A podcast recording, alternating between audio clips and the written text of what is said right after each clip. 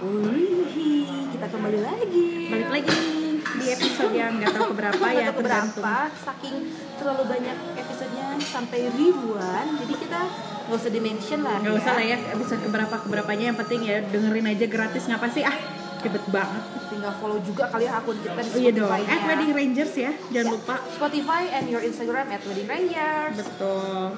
Kita balik lagi di sini mau ngebahas ini walaupun sebetulnya eh, acara pernikahan dipospon dulu kan untuk eh, Sampai batas waktu yang belum tentu bisa kapan. iya belum belum tentu kapan ya karena di situasi pandemik saat ini kita semua nggak hanya wedding aja sih ya semua bidang usaha pasti terkena efeknya Betul. Tapi lo kangen gak sih Ih, sama lagi. suasana Bukan wedding? lagi, kangen banget terakhir gue wedding tuh 14 Maret 14 Maret. 14 Maret. April Mei dua bulan lebih Gua 22 Maret. Hampir mau dua bulan. dua bulan juga kan ya Iya. sama kurang lebih kalau gue kayak gitu kangen banget kangen banget situasi dari mulai kita bangun pagi-pagi make up pagi-pagi jam 6 udah ada di gedung Betul. belum lagi mempersiapkan akad lalu menjelang resepsi Nyuapin handle pengantin. nyuapin pengantin pada lagi pada saat touch up Iya. dan juga kangen literally asik episode ini gue ada Kembali literally lagi datang literally which is sebenarnya. literally gue bener-bener kangen dengan situasi ketemu dengan banyak tamu dan berbagai jenis tamu tentunya yang kayak gimana aja sih? Oh banyak sekali yang sok-sokan pengen cepet-cepet diduluin foto dikarenakan aduh maaf saya mau ke Bandung saya mau ke Jakarta travel Saya saya, udah mau- nunggu Oh, malaikat di Jeroyo udah nunggu. saya mau meninggal 15 menit lagi ya seperti itulah tamu-tamu Padahal yang sampai akhir acara masih tetap standby di situ. masih tetap standby di situ dan masih foto-foto dan juga kangen ta- kangen tamu-tamu yang bilangnya ya mau ke mana mau ke mana tapi dia bisa sampai 4 sampai lima kali Pengen tembak pakai firework tuh. fireworks airsoft gun aja dia lebih mantul Terus juga eh, selain orang-orang yang memang eh, selalu apa ya kayak bukan mengacaukan ya, seperti aduh kita nggak konsen nih. kita kita Hai. nggak konsen kita sekarang shout out to hobi makan Garut thank Eh, you habis loh makan Garut. Aku juga habis makan loh by the way. Kelihatan banget guys. kelihatan banget kan kita hobi makan sekali nggak sih. Thank you buat hobi makan yang udah nge-shot kita. Terus eh, selain itu juga gue kangen sama tipe-tipe orang yang ada di kondangan. karena seperti yang kita tahu Hmm, masing-masing manusia kan mempunyai personalitinya masing-masing benar. begitu pula pada saat resepsi pernikahan karena di sana banyak sekali tamu yang datang Berbagai jenis macam dengan sifat. berbagai jenis macam sifat manusia Ah, bener di antaranya ini yang paling common terjadi di undangan tamu undangan apalagi kalau misalkan penyelenggara pernikahannya mengundang ratusan bahkan sampai bisa Ribuan. tamu menyerobot antrian salaman. Menyerobot antrian salaman diulangi lagi karena gini loh ya gue di sini memposisikan sebagai wo tuh gue posisi wo di sini terkadang suka menjadi stopper in pelaminan.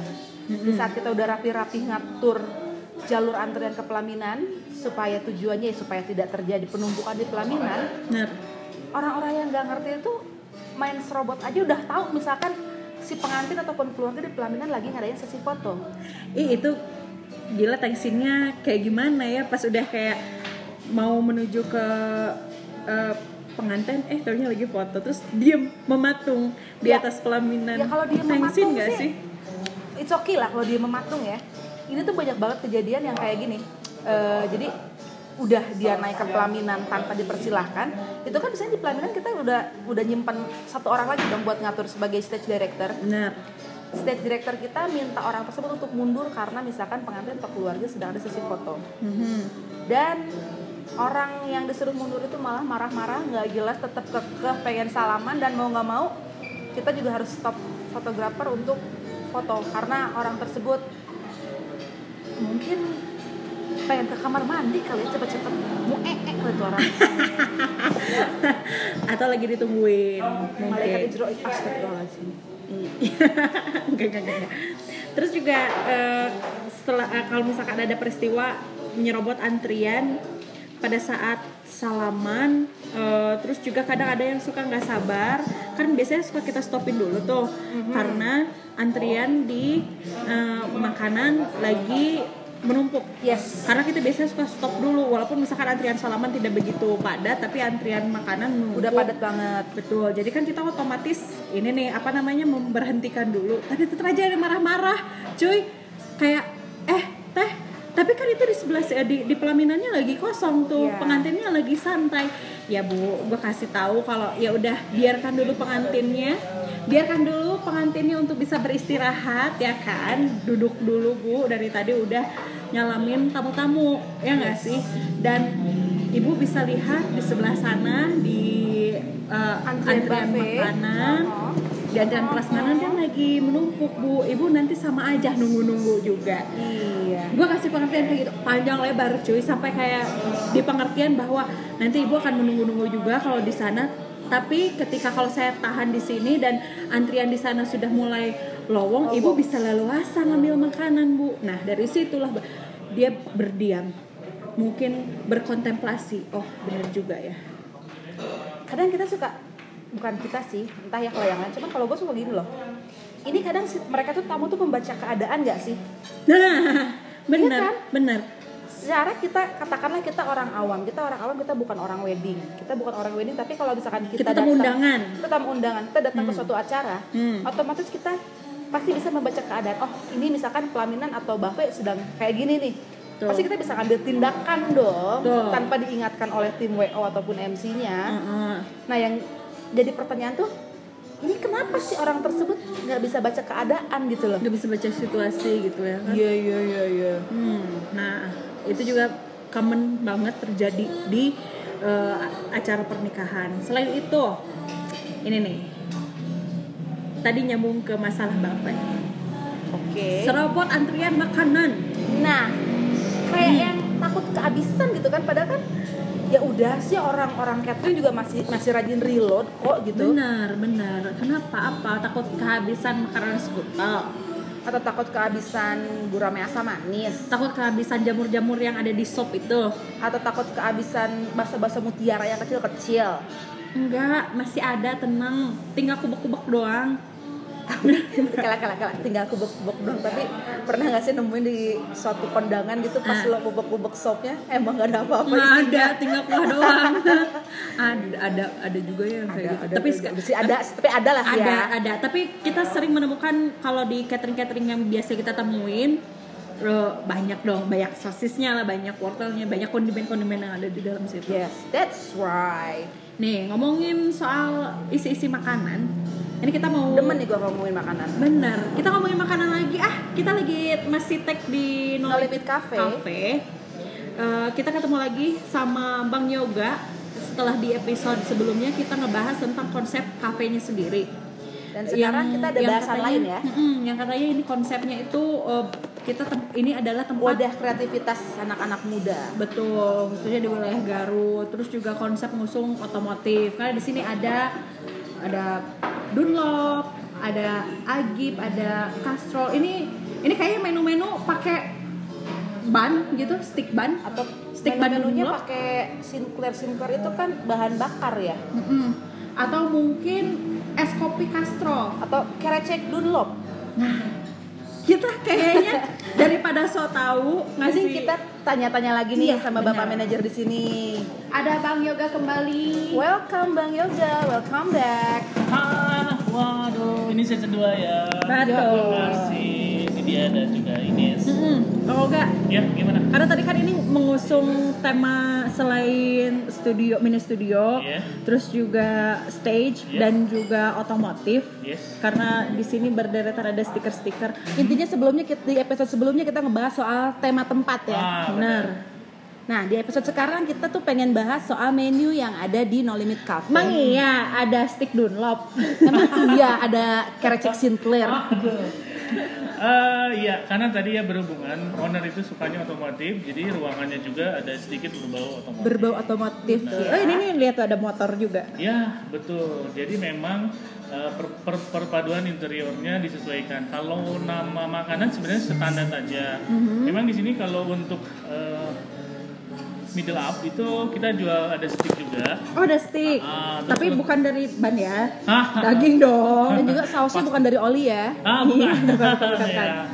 Terus kita juga untuk keluarga atau family yang bingung juga kita juga sebenarnya ada sopiga terus Mhm. ada ayam nasi ayam kampung gitu ya maksudnya Yep. pakai ayam kampung asli terus nah untuk eh, genre anak mudanya dan juga eh, middle low itu memang kita mengangkat menu makanan yang sebenarnya banyak dijual di jajanan Street dan online food mungkin ya. street food betul Oke. banget nah itu jadi salah satunya karena memang sekarang kondisinya lagi psbb Ya. dan memang betul ya kata Ines dan juga Nidia tadi hampir semua bidang usaha terkena imbasnya Betul. Termasuk Termasuk Kuliner bidang juga. kuliner juga. no limit juga walaupun baru buka. Iya, karena memang eh, saya sih kemarin sempat diskusi sama owner. Ini yakin kita buka yakin. Ya udah kita branding image aja dulu.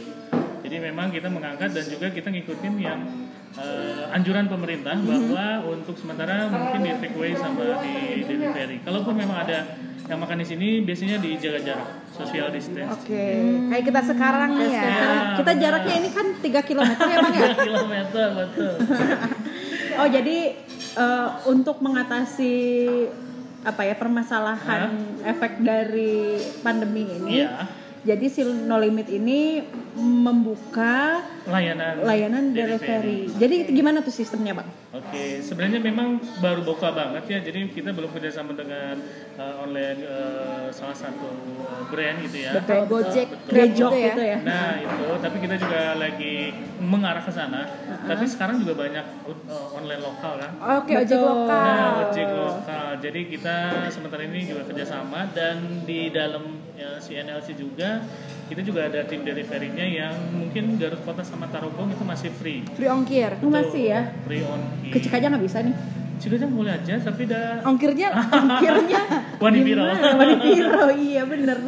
Oh gitu. Iya. Nah, terus kalau misalkan aku mau pesen nih Bang Oga, Hmm? eh, ini layanan sekitar Garut Kota. Eh, Sanding masuk Garut Kota nggak sih? Garut Kota coy. Oh, Garut Kota ya. 10 Sanding masih kecamatan Garut iya. Kota. Oh, Masih masuk. Oh, masih bisa berarti ya. Iya. Berarti saya nanti saya tahu itu di di di, di mana lokasinya ya. Oke, ya udah nanti takut pada datang mas. Gimana gitu sih bang? Oke, em, apa namanya? Kalau untuk menu Mhm. ada apa aja yang bisa di delivery? Oke, karena memang ko- kondisi sekarang yang kita jual sebenarnya ada dua, ya, Mm-hmm. nasi rice bowl sama nasi eh, bok. Oh, Ya. oh jadi dalam bentuk box Betul. dan dalam bentuk. Yang rice bowl jelas Hmm. mungkin kalau buat kita sih sebenarnya itu bukan porsi kita. Aduh. Aduh, itu enggak cuma ya? ngotor-ngotorin Oke. gigi. Jadi rice bowl itu Ngelitikin usus doang ya? Iya. Harga sebenarnya terjangkau ya. Eh, Start from 15 sampai 20. Lima belas ribu Iya. di kafe. Betul. Itu sorry bang Ya. Oga, kena pajak nggak? Sementara ini sih belum karena kita baru buka ya. Oke. Tapi kita udah nanti udah lebaran dan juga mungkin eh, pemerintahnya juga udah optimal karena kalau Mm-hmm. lagi krisis gini masa sih harus bayar pajak juga gitu kan, udah sulit. Ah. Iya, soalnya sekarang gini ya, logikanya orang pasti itu tadi pengen makanan yang mungkin dari segi eh, visualnya menarik dan apa pasti harga. Dia lihatnya harga juga. Oh, tapi tapi tadi kita iya kan udah nyoba juga nih makanan di sini. Hmm. Yang order yang kita order tadi tuh kan masih eh, masuknya tuh kategori rice bowl Iya, ya. bowl. Tapi biasanya yang kita tahu rice bowl memang porsinya sedikit kan. Hmm. Mm-mm. Sorry tuh saya memang nggak nggak terlalu banyak. Tapi menurut gua rice bowl di sini udah cukup ngenyangin kok. Enggak, sorry itu gue kan pesen tadi nasi oseng sapi. Iya, Nasi oseng sapi dengan harga 20 dua di sini. 22 ribu. Dan gua tadi order eh, calamari cumi, harganya 22.000 juga. Iya, Dan jadi dengan mohon maaf, mau nggak dipotong dulu bentar. ya. Dengan sebanyak itu, mohon maaf, itu ini no limit konsepnya sedekah apa gimana sih? Sebenarnya nggak juga, karena memang itu tadi kita jarak sebulan atau tiga bulan ini ngeri bending ya. Oke. Nah, jadi benar-benar ya nge, nge iniin lagi si namanya karena sebenarnya No Limit ini su- sudah pernah buka Ya betul. Oh. Dan sebelum sebelum Bang Oga di sini gue pernah Ya. datang ke sini juga Oh, oh jadi Nah. masih di lokasi yang sama. di lokasi yang sama. Oh Iya. gitu. Betul, makanya kalau yang sudah pernah sini, kalau buat lantai bawah kita udah rubah dari segi interior pasti. Hmm, Oh ini Dan- total diubah total. Iya. Ya, makanya yang uh, for a second time gue ke sini, gue agak agak sedikit surprise karena it's totally different sama yang pertama first time gue ke sini gitu loh. Oh gitu. Iya Yeay. Betul. Jadi memang sebenarnya bukan sedekat, tapi intinya ya mungkin lagi promo ya. Jadi ada sedikit strategi juga. Cuman yang yang yang pasti tadi di di garis bawahi rice ball dari 15 sampai 20 kalau rice bowl itu dari 5 eh sorry dari 20 sampai 25. Dua- Oh rice box karena sorry kalau misalkan rice box tadi aku itu konsep rice box aja udah ba- banyak dapat Yes. segala macem ada sunny side-nya Betul. terus juga ada Ada eh, main course main course, main course. Apa sih garnish? Garnish itu yang benar-benar kan biasanya kalau misalkan restoran-restoran garnish ya udahlah garnish Cuman nggak buat dimakan gitu gitu kan. kan. Tapi ini enggak. Ini kol digoreng dan juga terong. terong Terong favorit banget aduh sumpah. sama Ya. sambalnya ya, yang ya. banyak kita street food tadi ya. gitu. Iya. Karena Tuh. jujur eh, sepengalaman saya di dunia kuliner dan juga restoran kafe, balik lagi sih yang paling enak itu sebenarnya makanan yang Street food. Ya. di street food Iya. ya tapi ini dengan konsep yang lebih higienis bener nggak sih Iya betul banget. Dan lebih Higienis. fancy. Ya, gitu. Oke. Sebenarnya masih banyak sih, apalagi nanti cemilannya yang memang kalau mungkin biasa ya di sini ada apa sih eh, cimol, oke terus pentol, Oh, oke nanti Ya. kita cobain deh itu boleh. Harus. ya. Heeh, terus apa to lagi? try. Eh, Pentolnya ada sebenarnya kalau yang yang standar biasa banyak di kafe ataupun di tempat kopi kayak kentang goreng itu pasti ada ya. Terus tadi Tuh. kan cirengnya ya nyobain. Aku tadi Wih, cobain tadi cirinya cobain kriuk banget. banget sumpah.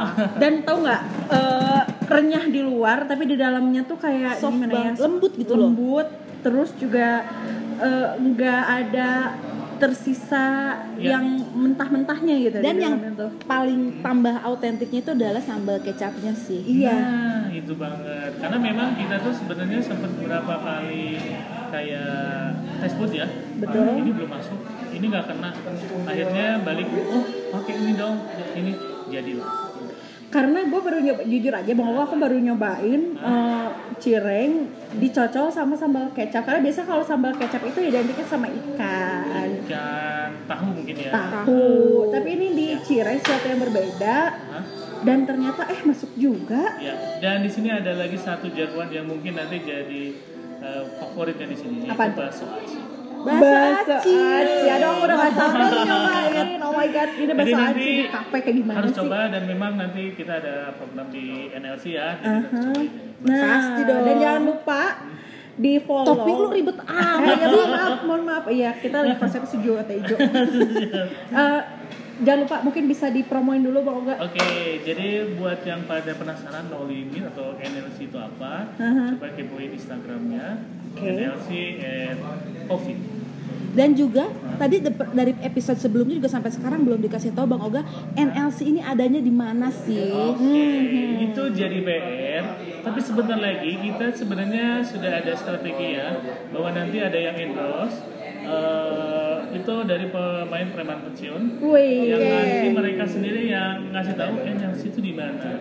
Sebenarnya kalau untuk alamat mungkin agak masih bingung ya. Ini adanya di eh, daerah Copong di segitiga Taman Hutan Copong. Sebenarnya kalau lebih oke. dekatnya eh, alumni SMA 6 atau anak-anak SMA 6 ini deket banget atau enggak yang dulunya Polres sekarang Brimob tuh kalau nggak lagi kalau lagi siang-siang di sini Itu clue-nya ya, guys. Iya, itu biasanya suka harum ada pabrik coklat.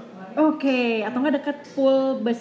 Ya, bisa. Ya, ya nggak sih? Kalau misalkan mau ke prima jasa. Jakarta mau ke mana kan? Ah, Pasti nanti kelihatan deh eh, satu bangunan dengan cat merah menyala ya enggak? ah. Nah, itulah NLC Coffee berada. Hmm, sambil nungguin berangkat eh, busnya, terus juga atau lagi di Brimob ada keperluan apa gitu mungkin ya nggak? Bisa aja kan lagi ngelap-ngelapin itu tuh si Iya. patung singanya kan bisa Iya, aja kan. benar. Lebih tepatnya sih ini Ruko Agnia Persada. Oke, di Cuman Ruko jalan apa-apanya nanti Iya. selanjutnya biar ditebak sama netizen aja deh. Ya makanya follow aja di Follow aja Instagramnya di NLC underscore coffee. Gitu. coffee, ya. Oke deh, terima kasih banyak untuk Bang Yoga. Ya. Ini kita lagi ngebahas ini loh Bang Yoga. Eh, jenis-jenis tamu jenis yang ada di tamu. kondangan loh. Oh, gitu. Sebenarnya udah udah kangen banget sih pengen. Ya nggak sih kamu Bangun melayani tamu ya nggak sih Bang Yoga? Oh my god. banget. Terus kan banyak banget ya yang yang orang kalau pas dibuka itu langsung. Uh, bukan lagi. Eh, ini juga no limit pas dibuka nanti. PSBB kelar langsung Amin, pada amin. Amin, berbondong-bondong amin, amin. datang ke sini. Terima kasih banyak Pak Oga. Iya, sama-sama. Sukses untuk No Limit kafenya. Semoga pandemi ini berakhir Amin. sehingga Secepatnya. sem- betul. Ya. Sehingga semuanya bisa datang ke NLC, NLC Cafe. Cafe. Terima kasih banyak Pak Oga. Sama-sama sukses terus buat Wedding. Thank you. Thank you Bang Oga. Oke. Tadi kita ngomongin soal eh, orang-orang yang nyerobot di antrian makanan entah itu di buffet ataupun di stall. Ya betul sekali karena seperti yang kita tahu terkadang itu stall tuh lebih ramai daripada buffet Iya. karena kan kalau kalau kalau buffet kan menu ya udah segitu-gitu aja. Betul, Tapi kalau stall justru menu utama tapi kalau stall itu justru biasanya lebih banyak lagi macamnya gitu kan. Jadi orang-orang lebih penasaran ke stall daripada ke buffet. Benar benar benar. Soalnya gue sendiri aja kalau ke kondangan, gue lebih milih stall daripada buffet. Iya benar karena kalau buffet ya masih standar lah menunya Ya, begitu. heeh. Tapi kalau misalkan eh kalau kita lagi ada di udah terjun ke dunia wedding kayak gini terus kita berposisi sebagai tamu undangan, kita suka maaf ya kita suka berperan sebagai netizen juga. Bukan lagi. ya kan? Suka nebak-nebak gitu kita. Suka nebak-nebak. Ya, ya, ya, ya. ini ngambil paket yang berapa? Ini paket yang berapa? Terus eh, eh ini make up make upnya siapa ya? Dan kalau kita udah tahu oh make upnya si Anu. Oh yang harga segitu. Heeh, terus ke oh ini mah dekoran si Anu. Hmm, dekoran si Anu kayak gini. Oh berarti dia paketnya yang oke tahu. Mungkin karena kita orang wedding kali ya. Bener, jadi kita tahu gitu. Terus kayak rasanya apa segala macam. Kadang kalau misalkan kita ketemu sama orang catering leadernya gitu yang udah kita kenal terus kau juga keli. bukan lagi. Sebelum pulang tuh neng neng kanda pula ya sarang ibu yuk Sok iya, kangge kangge emang oke oh kayak gitu ya kan. Hmm.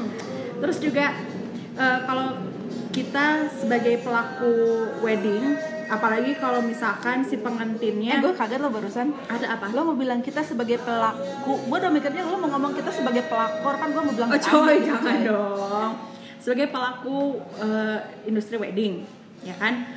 Terus eh, apalagi di umuran eh, si pengantinnya itu seumuran sama kita. Hmm. Dengan kondisi demografi Garut yang orang-orangnya itu bahasa lo canggih bener pakai demografi. Ya, gue mau mencoba so pinter aja sih. Dengan kondisi orang Garut yang itu itu aja orangnya, maksudnya kayak herin, herin. karena Garut itu literally literally Garut itu.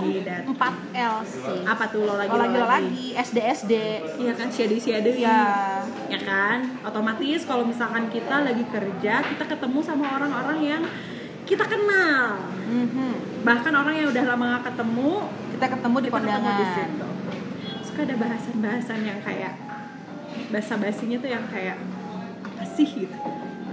Misal ya misal nih ya nah gue misalnya ketemu temen misalkan gue tamu dari CPW oke. Terus gue ketemu temen gue dan Mhm. temen gue ternyata tamu dari CPP oke. Terus kita nanya eh lo ketemu di sini? Temen siapanya? Oh aku temen CPP nya Hmm. dan sorry ya at the end kita pasti yang ngomongin ngomongin pengantinnya nah sih. itu ya kan. Biasa kalau kalau ngomongin pengantin biasa suka nanya-nanya basa-basi busuknya ke kita. Kamu kapan? Nah, kayak gitu, terus kayak, hah, gimana gimana, hah, gimana apanya ya? sebentar di sini saya mau sedikit menekankan eh, tolong eh, perkataan saya ini tolong digaris bawahi dan dipertebal bold underline ya Hmm, salah satu pertanyaan yang tidak sopan ditanyakan kepada orang lain adalah apa? kamu kapan nikah Betul. ya, Ya jadi kan? tapi dah tetap aja sih Mungkin mencoba ya. untuk ice breaking, cuman ya, ice breaking in the wrong way gitu loh Heeh, gitu. Dengan kalimat yang bahasa basi mungkin dia nggak tahu aku apa segala macam. Tapi kalau Ya. gue pribadi sih mending nggak usah. Mending gue langsung tembak aja, eh lo apa kabar? Oh iya sehat-sehat ya. kerja di mana Nah, udah gitu kan cukup lah ya tinggal di mana Oke, nggak usah iya. nggak usah nanya eh lo kapan dan dan nikah?" dan selalu ada perkataan kalau ke gue pribadi ya eh kerja di nikahan subur ya nyobain makanan catering mulu.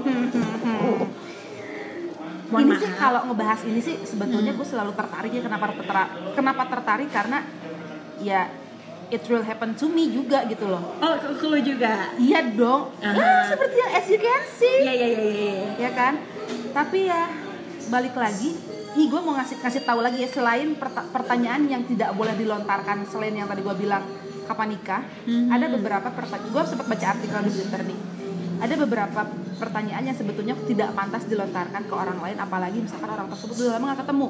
Benar yang kayak kapan nikah? Eh, terus Eh, kamu sombong subur ya ya? sekarang. Ketemu kapan? Baru juga ketemu dari lulus SMA kok gue udah dibilang sombong? Terus nanya kapan punya anak? Ih itu it happens to it you ya? happens to me. It's real happen to me. Dan bisa dikatakan cukup sering. Aha. dan juga selain pertanyaan itu adalah audisinya tapi yang beli- yang benar-benar paling ny- nyakitin itu sih Mm-mm. kapan nikah, Kapan nikah, gendutan kapan punya kapan punya anak. Betul, apalagi misalkan di kondisi kita ingin eh, membuat diri kita agak koreo ingin sehat, terus kayak dibilang gendutan, enggak enggak gendutan deh, segeran ya. sebetulnya yang bisa dibilang eh, apa ya pertanyaan pertanyaan yang kurang enak nggak cuma gendutan sih. Hmm, apa tuh?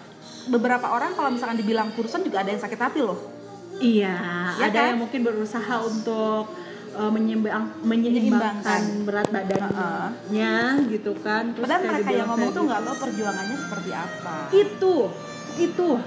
Kalau misalkan kita lagi ada usaha untuk sehat tapi dikatain kayak gitu kan ya gimana kita nggak drop? Yes. Nggak? Drop shy.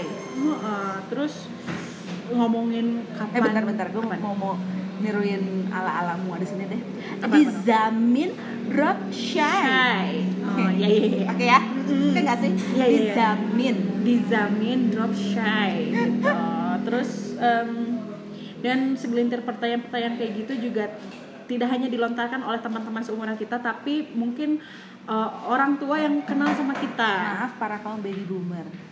Betul Ya kan? ya Jadi kapan nyusul mungkin Apa mungkin para macam. kaum baby boomer tersebut ngerasa dia sudah berpengalaman banyak jadi mungkin ya buat mereka itu pertanyaan yang wajar atau Benar, pernyataan benar. yang wajar Benar, dilontarkan kepada kita kaum-kaum yang umurnya jauh di bawah mereka gitu loh. Uh, terus kayak kapan nyusul eh umur ingat Mm-mm. ya mungkin pada saat itu orang yang uh, kalian tanyain itu punya tujuan yang berbeda selain pernikahan bukan pernikahan tujuan utamanya Ya.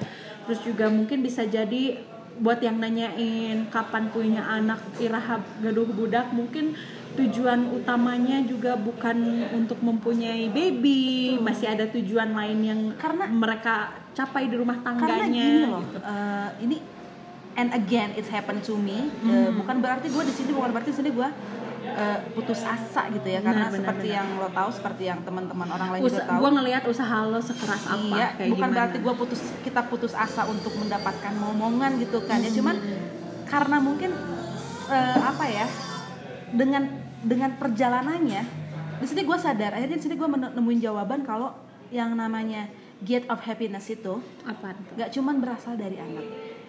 Betul. There's so much gate of happiness yang kita bisa capai itu nggak cuman dari anak aja tapi banyak banget misal Mhm. suami yang sayang kita Mhm. teman-teman kita Iya. sahabat kesehatan itu yang utama ya maksudnya pekerjaan tempat tinggal banyak banget jadi daripada kita menghitung kekurangan kenapa kita tidak menghitung apa yang udah kita, kita dapetin selama ini dapetin? loh gitu kan Betul. jadi dan sorry sorry to say memang kebanyakan perkata pertanyaan tersebut Mhm. lebih banyak terlontar daripada kalau baby boomer. Dibandingkan dibandingkan teman-teman sebaya kita. Aha. ya kan? Nah, terus juga mungkin uh, kru-kru yang lain misalkan yang sudah berumah tangga yang sudah memiliki momongan uh, kalau ketemu sama orang yang dikenal suka ditanya kapan punya anak lagi. Dan itu never ending question sih kalau Yes. menurut gua. Never ending question. Itu tuh kayak apa ya kayak rantai makanan di ekosistem alam liar yang tidak ada putusnya. bener-bener kalau misalkan eh gue udah kelihatan pinter gak sih ngomong kayak gitu? Udah udah, Udah. kayak kayak guru biologi. Oke baik. Heeh, lumayan. Dan uh, mungkin ini pesan buat kita uh, selain untuk menghitung rasa syukur dibandingkan rasa kekurangan nanti kalau misalkan kalian ditanya kapan nikah, kapan punya anak dan segala macam, cukup kalian jawab dengan ibu itu sudah menjadi kuasa Tuhan yang Maha Esa. Kalau ibu penasaran, silahkan ibu langsung hadapnya. Dan satu lagi gue mau, mau ngutip eh, quote dari Firsa Besari. Apa tuh? Change your insecure, being bersyukur. Oh, wedding Rangers pamit. Dah.